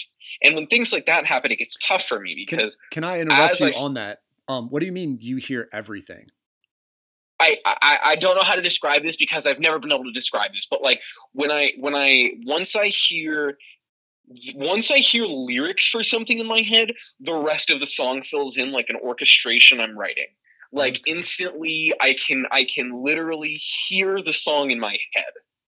So you're talking about all the uh, like um whatever if there's The drums, in it, the, the, the, drum, gotcha, piano, the gotcha, guitar, everything. It all just fills in as soon as I get the lyrics in, in my head. Gotcha. Wow. and so yeah and so that's that becomes tough Like because then it, it's like kind of like a time bomb. I Really? like i've got so many minutes to get this on paper or get it recorded or get it whatever and then it's going to be gone because i smoke too much weed but i can't come up with music unless no, that's not true but i but Because um, if I admitted that, I so would be an addict, and I swear that I'm not an addict. hey man i i have mild epilepsy and I, I i i do smoke a lot but i think that i'm a i'm a very functional person and i i run a pawn shop and i i run a music studio and i i think i'm doing all i'm doing all right for myself right now i i I might have some things I need to slow down on, but I'm not, at the moment I'm okay. No, and I, I wasn't saying that shit judgmental because if you went to any pharmaceutical rep and asked them how many fucking people pop pills daily just to get through compared to fucking I oversmoke weed, I'd, I'd rather be an over weed smoker than fucking on 32 prescriptions. So, and that's yeah. I and people, I probably do smoke way too much to, to be real. I have some friends that come over and I'm like, "You want to smoke?" And they're like, "No, dude, we just got done." And I'm like, "I know, we're not, we're not still going." don't don't you realize we get done to then go again? Yeah, mom, I'm so sorry. Don't listen to this. um, huh? So you'll lose. So then you're hearing, and your mind's just fucking like bing, bing, bing, bing, bing, bing, bing, bing, bing, bing, bing, and it's just so hard to be like, okay, well, what was the drum? And again, I don't know any Yeah, words. What was the yeah. drum it- tempo? I can hear Let it me all hit the drum kit, and yeah. and then you got to Yep. like almost back, like back play it or like pull pieces while maintaining. And as soon as. I start back playing it, I lose it. And so what I do usually is I'll like pull out my phone recorder and I'll start, I'll start recording multiple things. And I'll be like, this is the piano, dop, dop, dop, dop, Right. dop, dop, dop, dop, dop, dop. And then I like stop and I'm like, this is the drums, do, do, cat, do. Like, and, and, and then I come back later and I'm like, oh, oh, yeah, oh, I can hear, oh, yeah, I can hear this, oh, yeah. Gotcha. Yeah, dude. So when you- you're saying that, and I literally opened um, Alexa today. So there's an Alexa. She might be Bezos, along with Zuckerberg, is probably listening to all this shit too. But like, how do you not have like an Alexa in like all of your fucking rooms? You're like, Alexa, get this shit down, and then you're just exactly what you just said. That's how I was like thinking it would work. Like, oh man, you see this whole picture. Hey, this is the horns, and you roll with it. Well, mostly I don't do that because I don't use a lot of horns. You should listen to my music; it's better than that. um, no, uh, I don't do that because I don't trust that kind of shit. I barely, I dude, I barely like having my phone around me. Like, really, I, yeah, I, and it's not like, listen, dude, they're they're dude, you're if they're paranoid. watching. It, it's so tell No, me the no, weed's no. making you paranoid. That's awesome. I, I, I mean, maybe, but but listen, if they're watching me, like they're not getting a good show. I'm slightly overweight right now, and I like haven't shaved my face in a while. So like, good for you, I guess. But I'm I'm not like paranoid, but like I think I think uh yeah, I'm a little paranoid.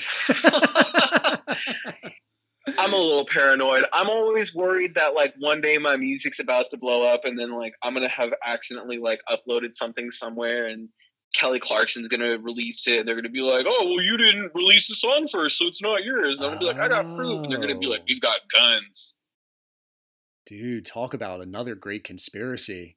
That's I- awesome. That's awesome to go down that. That could so fucking happen, man. To be honest with you, right? It could, it All could, this shit's and that's why. all the time. And that's that's where the too much weed comes in. That's me. That's sorry.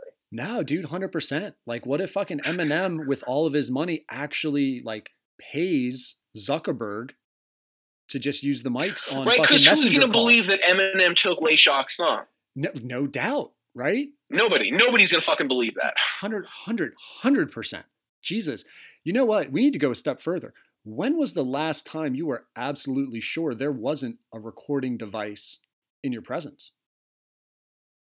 I got like six microphones plugged in in this room. I think just. Do you know what I'm saying? Like, dude, just fucking think anywhere. Like going to um getting gas, right? Like the fucking speakers coming out of like um the the, Oh, yeah. the pumps or like cameras.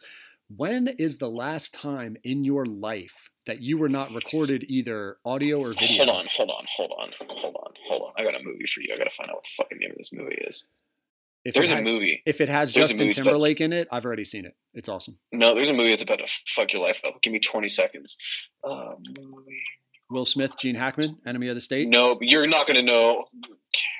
I don't appreciate you putting limits on me.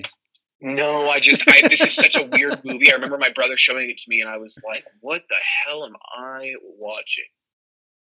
Uh, I got a great one, Iron Sky. While you're looking, so Iron Sky, this dude in um Alaska recommended it to me. It's about the Nazis mining helium three on the moon, and no one in the fucking world knew. And Sarah Palin is our president. And then the Nazis come down as like super aliens to like take back over the earth. Dude, get high and watch Iron Sky. I think that shit was on some like Chinese website, and it was for free. The whole fucking thing. It was it was awesome. I don't think I have enough weed to watch that movie.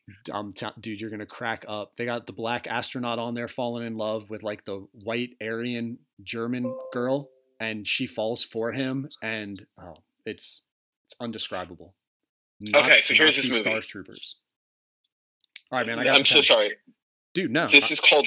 It's called Look. look. It was made in 2007, and it stars um, Sebastian Feldman and Heather Hogan.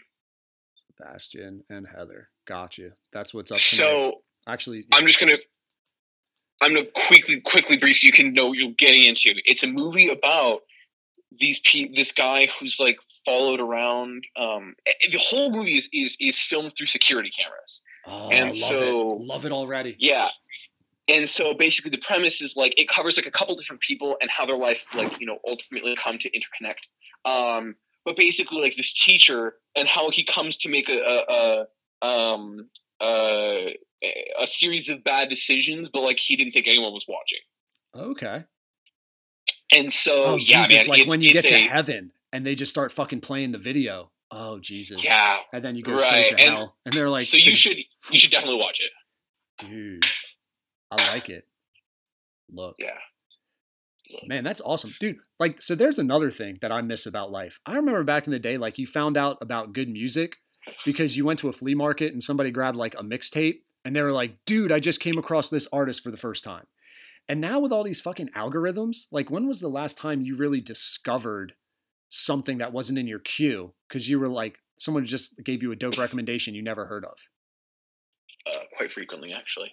Oh, Jesus, all right, dude, you don't have to fucking rub in how cool you are all the time and just make my little Delaware ass feel shitty. God, I work. the- I live. where- I work in the music industry. That's that's that's what I have to do. I um. I, I would say that uh. It happens to me. I- I would say I get I get way more artists than I like. Um, I like maybe like two to four percent of the artists that I get thrown my way. Um, but there, I do. There are. I'll name some for you right now. Do you like hip hop? Oh, dude, for hundred percent. So again, like I'm at that age. Um, I'm almost forty, right? So Okay. Eminem is the dude that you're growing up with, but I was big Tupac, Biggie. Then I got out of hip hop, and when I got back into it, it's like, who the fuck am I into? So I call it Lil Wayne all late. I knew him when he was like whatever, like 13, and he's like, I got cake like every day is my birthday, and he's on a four wheeler Yeah. thinking that shit was cool, and I'm like, that's you're so much better than this, Wayne. You're so much better than this. um, Nipsey Hussle when he passed away, Mac Miller when he passed away. So I'm what I'm doing is I'm finding out about hip hop when dudes die and they trend on Twitter. Okay. I'm gonna help you before you do that. Okay. You got a pen? Yeah, I do, I'm stay with a bro. I'm a teacher. I stay with a pen. All the cool All right, guys have pens. Go ahead. What? Grieves. G R I E V E S. Grieves. Grieves. Okay. Um, here's one who's not hip hop. Drake Bell. He was on that TV show Drake and Josh. Uh, he's he he did pretty good music. Um, it's like rock music more. Um, do you? I'm sure you know Childish Gambino. Oh, dude. So I don't like when he's singing, but his fucking one rap album, like Bonfire and the one song Uh-huh. where he's fucking with this girl um about the phone, dude, that shit, I jogged to that stuff. And like it fucking Yeah. his beats and his creativity are like He's pretty. on- Yeah, Out he's of pretty. this He's pretty tight. out of this. His new album shit. was not my favorite, but he but everything else he uh, he, he had a couple songs on it that were okay, but it was it was very Well, it very went, like- uh, it was a, it was a little eclectic for me. dude and it seemed kind of and again like i'm a fucking in southern delaware music critic along with being a rap scholar but like it seemed like 60s 70s funk like i felt like i had heard a lot of what was going on with it before where i just really liked his witty ass raps. Like it's just fucking bernie then she made off. I'm like oh shit you just used bernie madoff applied that he did get off but you are actually saying like burned me like you got the fucking clap. And then she made off like she left you in the middle of like the multiple level of wit in that. I was like i'm, I'm in love with you childish gambino Yeah, I, I he's he's definitely one of the one of the wittier rappers that are that are Yeah. in the in the game right now. Yeah, um, Hobo Johnson, he's one. He's a good rapper. hobo Hobo Johnson, yep, he Dude, uh, all in on band's that. called Hobo Johnson and the Lovemakers. Um, he does he does poetic rap, so you're gonna have to be ready for something a little bit different. Um, but his his stuff's pretty good. And then there's oh um, he just had two really good songs come out. Oh god damn. it. Oh, Atmosphere. Atmosphere is a good one. He's a it's a band. Is Asher Roth? Is that the other one? Yeah. Asher Roth. Yeah.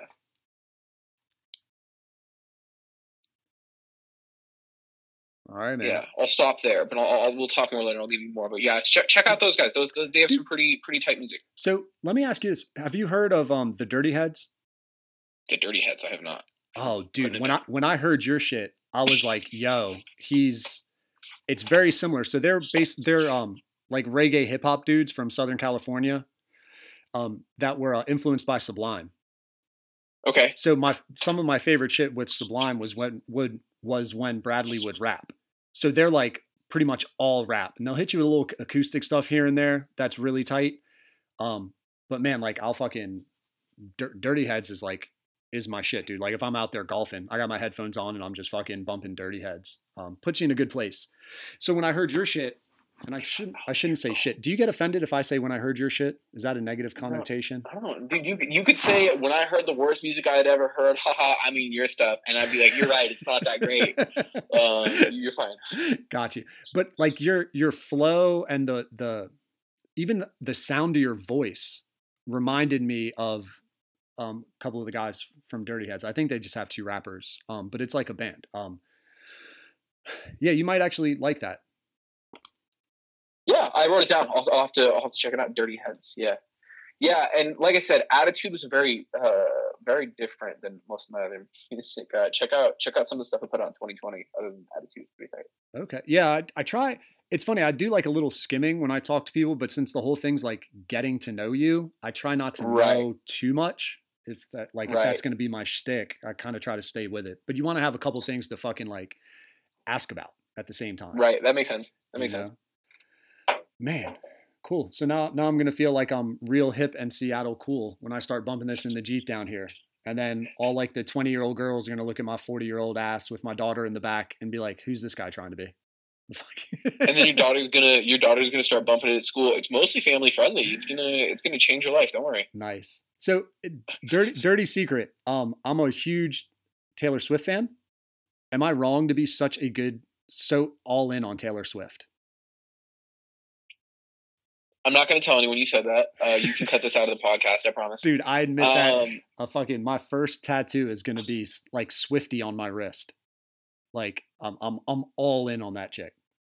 okay, so if you're gonna do Swifty on your wrist, what you got to do is you got to put get Swifty, and then you got to put a little picture of Rick Sanchez behind it, so that when people ask, you can first say it's about Taylor Swift, and then if they're like, "That's weird," you can be like, "Ha ha ha!" No, it's a Rick and Morty joke.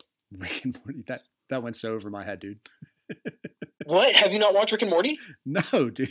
You got a lot of homework to do. You we're we're we got we're gonna be better Jesus. friends. Rick and Morty's another thing you got to take care of. All right, Rick and Morty. So I got Josh and Drake, Rick and Morty, a fucking playlist that'll keep me jogging. You don't have to watch Drake and Josh. I'm gonna be clear about that. Please don't watch Drake No? and Josh. That's a kid show. Gotcha. But Rick and Morty is a is a very adult show that looks like it's for kids and will scar your daughter. Don't let her watch it. Gotcha, gotcha. Yeah, man. So I got Urinetown, I got Look, I got Rick and Morty for my view- viewing pleasure, and then I got a bunch of hip hop to go golfing and jogging to. Jesus, I feel like I should pay you. I imagine hip hop and golfing going well together, but I'm excited to hear how that goes. Oh, dude, I fucking love it. I fucking. you, you gonna go whole? You like nine holes, eighteen holes? Uh, it depends. To be honest with you, um, I kind of so I'm the dude. th- This is what a dick I am. I go out there in bare feet and flip flops with clubs that I got at a yard sale, and I look at the people. A lot of times, I like take my shirt off because I use it as a tanning opportunity. Got my headphones in, and I'm fucking like Childish Gambino. I'll golf to Childish Gambino all day, dude. And I'm fucking like out Mac Miller. I just actually went on Saturday, played nine holes with Mac Miller in my ear. And I love nothing more than these people who are out there in fucking like $150 golf shoes, have a $400 driver, you know, like all, all this extra shit. And they are just as bad at golf as I am with my fucking pretentious, yeah, I'm in, I'm in corduroy shorts that are past, that are down to my shins just to be a dick. What up? like that's, that, that's the level of person I am. Oh my god, that's some shit, man. Yeah.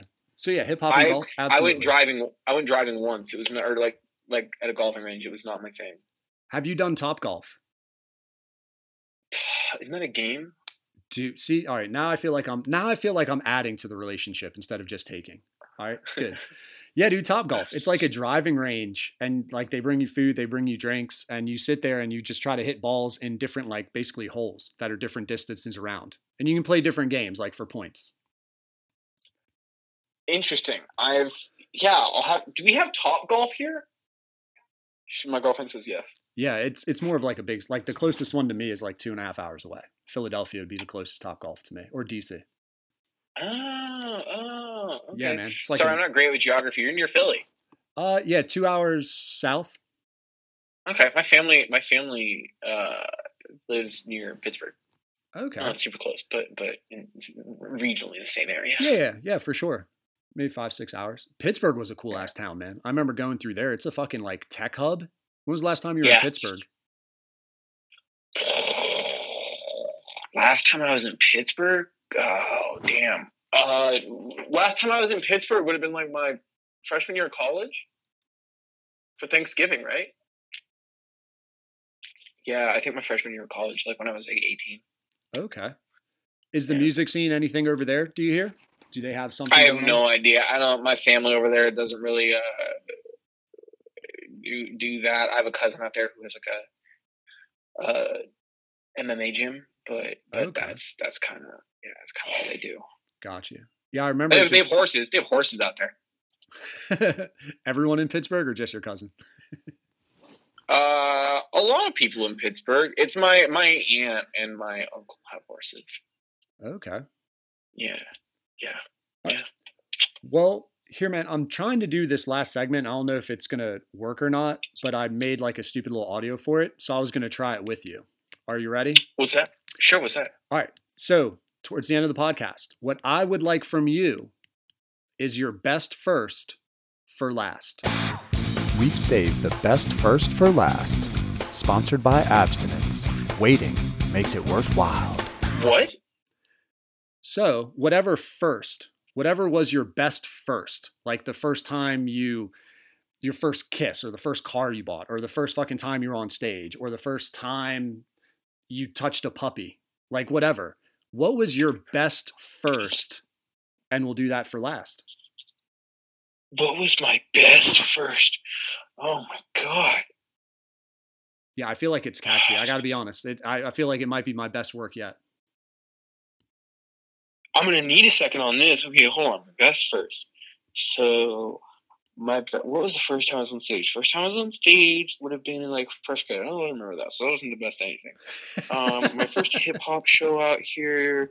No, that kind of sucks straight ass. Um, let's see. My fir- oh, okay, I got this. I'm sorry, mom. Don't listen to this podcast. So, so my best first. Um, I was walking home from school when I was like 14, and uh, I just gotten done with like football practice. And we got done early because in Arizona, it, sometimes it gets so hot, kids like start having heat stroke, and you have to like send everyone else home. And so we got sent home early. My mom wasn't home, my brothers weren't home. And as I was walking home, there was this kid on the side of the street, and he, he was like four years, three years older than me. And he was like, "Hey, kid, you want to smoke some weed?" And I was like, "Who me?" And he was like, "Yeah, kid, you." And I was like, "Well, I've, I've never smoked weed." And he was like, "Hey, come here." And I was like, "Well, okay." And so I follow this dude who's this stranger I didn't know. I was about to say, tell me he was in a fucking van. Okay, it was a backyard, so that's safe. No, it wasn't a van. Yeah, no. Um, kids, don't do this. This is this is not. I'm. This is an explicit content. This is everything that after school specials hope for, so that they still have an not to do. audience. Yeah. No so I go into this kid's backyard, and he has a gravity bong, he has a bong, he has a blunt, and he has some joints. And so the first thing I hit is a gravity I was about to say, I, tell like, me you went gravity bong all first, all in. Jesus. that I didn't get the choice. He was like, "Here, smoke this," and I didn't know what to do. And I was like, "Okay," I thought it was normal. and so I hit the gravity bong. Like, dude, I we like smoked like four or five bowls and like a joint. Dude, I PTFO'd on this kid's couch. Um, I'm pretty sure I threw up in his backyard because we were out back smoking. I'm pretty sure I threw up on his brick fence outside. Um, like, cause I couldn't catch my breath, dude. Like, you sh- Right. like if you've ever smoked weed for the first time, um, it's not the most fun. If you've ever dabbed for the first time, it was like that. But I had never smoked weed before. Um, so yeah, man, it was uh, it was traumatic. And then uh, apparently, I fell asleep. I woke up about only thirty minutes had passed, and I thought it was an eternity. he like kicked me in the leg. He goes, "Hey kid, you should probably go home." And I was like, "Oh, oh yeah." So I went home, I have draped myself over my couch, ate a million pounds of food, PTFO'd, and then he became my drug dealer for a year before he went to the military. Fucking fantastic. Did he? That was my first time smoking weed. So it was a total like marketing strategy on his part. He was like, "Let me go get another customer." He it was it was a marketing strategy, but at the same point, I don't think it was a marketing strategy. I think there were so few kids in my neighborhood that weren't gangbangers that uh he it was nice to see a little white kid who he could just hang out with and know that wasn't going to try to rob him. um, and would probably pay him a little bit much money for weed. Um, and dude, he used to sell me like pre-rolled joints for like five, ten bucks a piece. And I remember that was the tits because I didn't have a bong. I was 14 years old. Right. Um, which again, God, I'm so sorry for anyone listening to this. This is tr- I'm probably gonna like I'm never gonna become a famous rapper now. This is this is the end of my career. Um, as far as your Christian rap career, yeah. dude my first band was kind of like I, I sing a lot about god it was i'm not going to say it was weird but it was weird because i wasn't i'm not religious Right. um So that was definitely a, a strange time in my life. But yeah, first for last, first time smoking weed um, was definitely not the last, but it was a great time. Do you remember your um what your go to like munchie was? Were you just fucking grabbing anything, or were you more like the juicy? Let me help with the cotton mouth, or were you like all in on chips?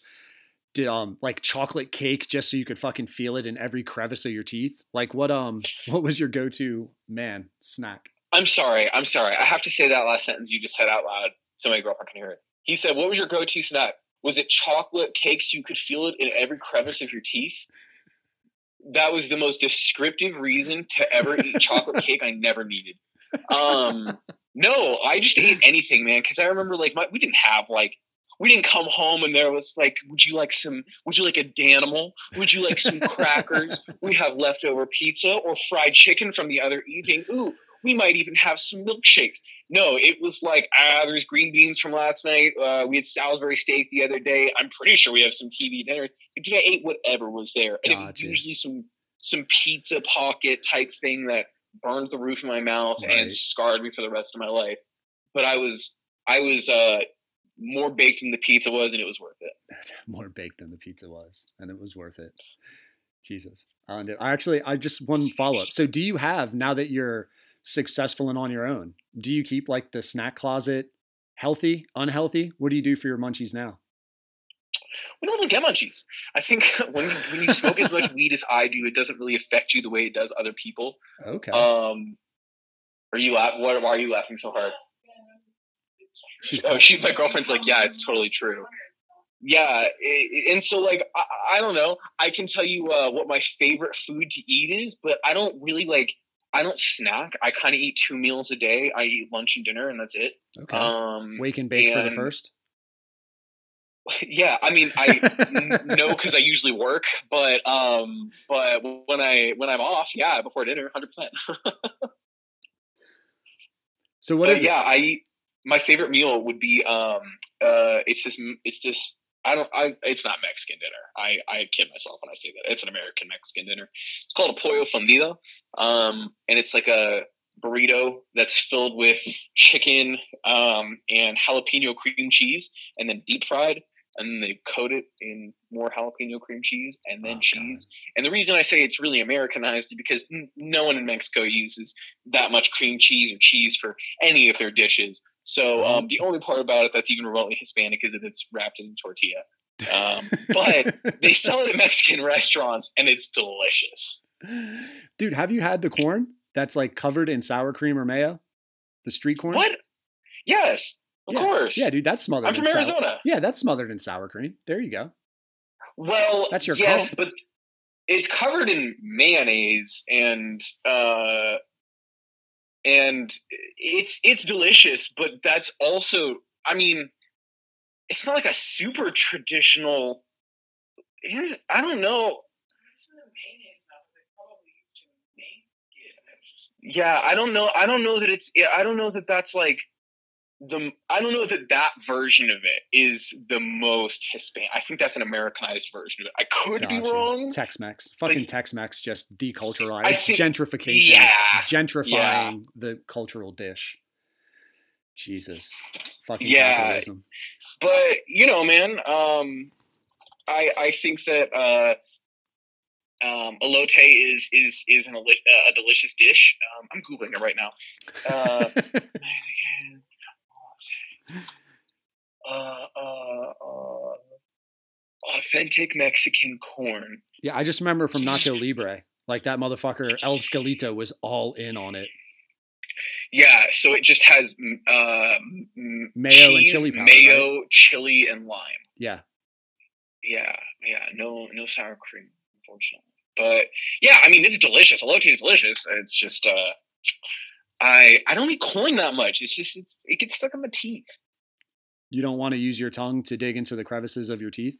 That's interesting. If you say crevices one more time, I swear to God, you're gonna go I'm gonna have to. gonna go I'm gonna have to make a song called Crevices now. crevices shout out that'd be awesome i'll use it as my theme song so that's the other thing i'm waiting on dude like my intro song i just fucking like quick timed off of youtube and i can't wait till like the king and i finds me and sues me and gives me like a cease and desist letter so yeah if if it ever moves you man um crevices for the getting to know you pod could be the theme song uh, I'd love it.